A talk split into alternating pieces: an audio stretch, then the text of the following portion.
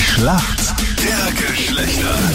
8.40 Uhr ist es, fünf Minuten noch, dann ist es dreiviertel neun. Schönen guten Morgen. Christina aus Gmunden, heute für die Mädels im Team. Schönen guten Morgen, warum kennt sich gut aus in der Welt der Männer? Vielleicht, weil ich drei Männer zu Hause habe, also einen Mann und zwei Söhne. Meine Schwester hat ein paar Männer zu Hause. Mhm. Das klingt ein bisschen so wie ähm, Chefs von Tierparks beschreiben, was sie so alles haben. Wir haben äh, ein Terrarium, wir haben Klapperschlangen, wir haben Affen, wir haben Giraffen. Mit, wie, mit, mit wie vielen Chefs von Tierparks redest du Je- bitte? Jede mit allen. Das ist ja eine meiner Qualitäten. mit Chefinnen, glaube ich, ja. Ja, auch die möchte ich nicht ausschließen. Du, und wie schaut's äh, bei dir daheim aus? Das klingt ja, wenn es kurz vor zwölf wird, nach Raubtierfütterung, oder? Mit drei Männern im Haus. Naja, eher nicht so. Ja, Eher sind die, nicht, trinken die weil grünen einmal- Tee und essen äh, Veggie heute, oder? Nein, waren dann schon gescheit Fleisch. Okay. Aber auch nichts gegen Also- Veggie. Nein. Um alles Gottes Willen, ich bin ja auch Vegetarier. Das stimmt ja überhaupt gar Aber ich nicht. sag's mal. Gut fürs Image.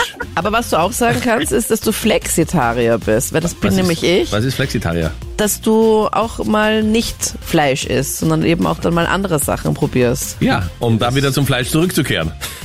Christina, Ja, du bist bereit für die Schlacht der Geschlechter. Schau mal, wie es mit deinem Gegner ausschaut. okay. Das ist der Christian. Guten Morgen. Wunderschönen guten Morgen. Hallo, grüß Christian, woher bist du? euch. Ich bin aus Ried im Innkreis, wohne aber genau in Lohnsburg. Das ist so ein kleiner Vorort in Oberösterreich. Und da komme ich her. Also es ist ein Oberösterreich-Duell heute in der Schlacht der Geschlechter. Schaut so aus, habe ich mal schon gedacht, ja. Christian, du bist auch Vegetarier, lehnst Autofahrten ab, wie du mir geschrieben hast. Ähm, warum kennst du dich gut aus in der Welt der Frauen? Wann, wann, wann? Da habe ich nicht geschrieben. Nein.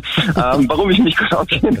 Der Welt der Frauen. Also ich bin seit 22 Jahren mit meiner Frau zusammen. Ja. Sehr, sehr stolz. Ich habe eine elfjährige Tochter. Und ja, äh, meine Mädels halten mich halt auf Trab. Ne? Wenn man sich Instagrams anschaut oder irgendwas und man Mhm. sieht das Mann in der Mitte drinnen, dann wird man natürlich immer wieder in- involviert in solche Dinge Und nach geschult. Meinungen gefragt. Und geschult, ja. Ob man sich dann merkt, ist eine andere Geschichte, aber ja, es ist manchmal ganz interessant.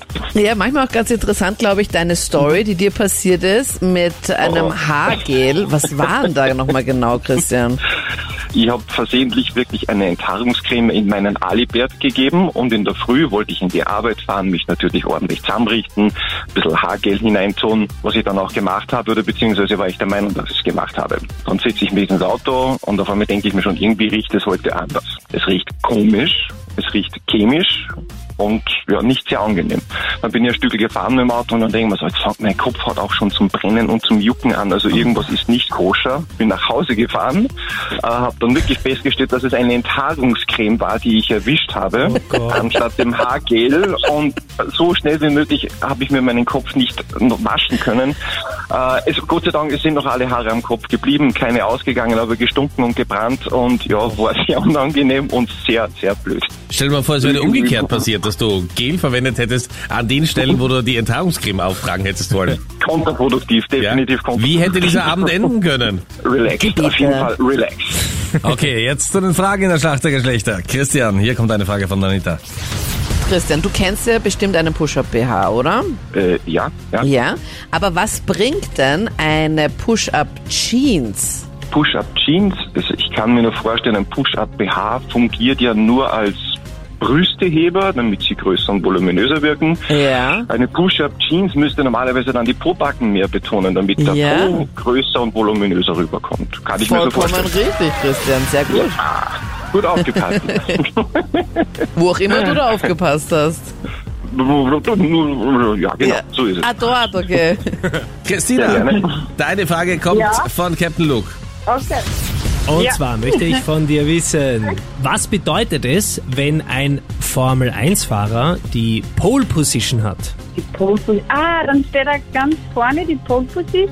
Ja, wann steht aber da ganz vorne?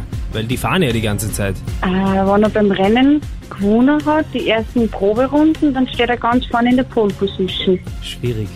Das heißt, das ist schwierig, das ist doch richtig. Ja, das Rennen ist das allerletzte. Er muss sich erst qualifizieren. Ja, aber wenn Ja, der das nach hat den sie doch Proberunden, gesagt. das finde ich, kann man schon gelten. Ja, okay, na, wenn der Meinrad dann mich nicht wieder schimpft, dass ich, Nein, so, überhaupt dass nicht. ich so nett bin. Es stimmt, Christina, also, Also ich es gibt finde eine Christina wahnsinnig sympathisch, Qualifikation. also ja, da muss ja. man auch auch mit einrechnen. Es gibt eine, eine quasi Qualifikation und wenn man die gewinnt, dann steht man für das Rennen beim Start ganz vorne und das ist die Pole Position. Wir sind Genau. damit in der Schätzfrage. Wie viel Prozent aller Ärztinnen in Österreich gehen fremd? Uh, wie viele Ärzte. Ja. Ärztinnen, nicht die Ärzte, Ärzte nicht, die Ärztinnen. Naja. Was glaubst du, Christina? Ich sage schon bei 30 Prozent. 35 Prozent, also jede dritte. Was sagst du, Christian? Ich sage eher weniger, ich sage 30 Prozent. 30 Prozent. Hast du da Erfahrungen Ja. oder? Nein, aber ich denke mir, Ärzte eher konservativ und Okay. sind natürlich alle ausgeglichen und mit ihrem Familienleben zufrieden. Ah, nein, also ich sage 30. So wie bei dir, Christian. Du bist ja auch schon seit 22 Jahren mit deiner Frau zusammen. Also Richtige Antwort. Richtig, Es sind- genau, Anita. 23 Prozent, das heißt Yes. jede vierte. wow. Ja, jede vierte Ärztin hat eine Affäre. Und leider nicht alle mit mir, aber so ist das Leben. Punkt an uns Männer. Ich danke euch fürs Mitspielen. Sehr, sehr gerne. Alles Danke, auf Gute. jeden Ciao, Fall. servus, Tschüss. tschüssi.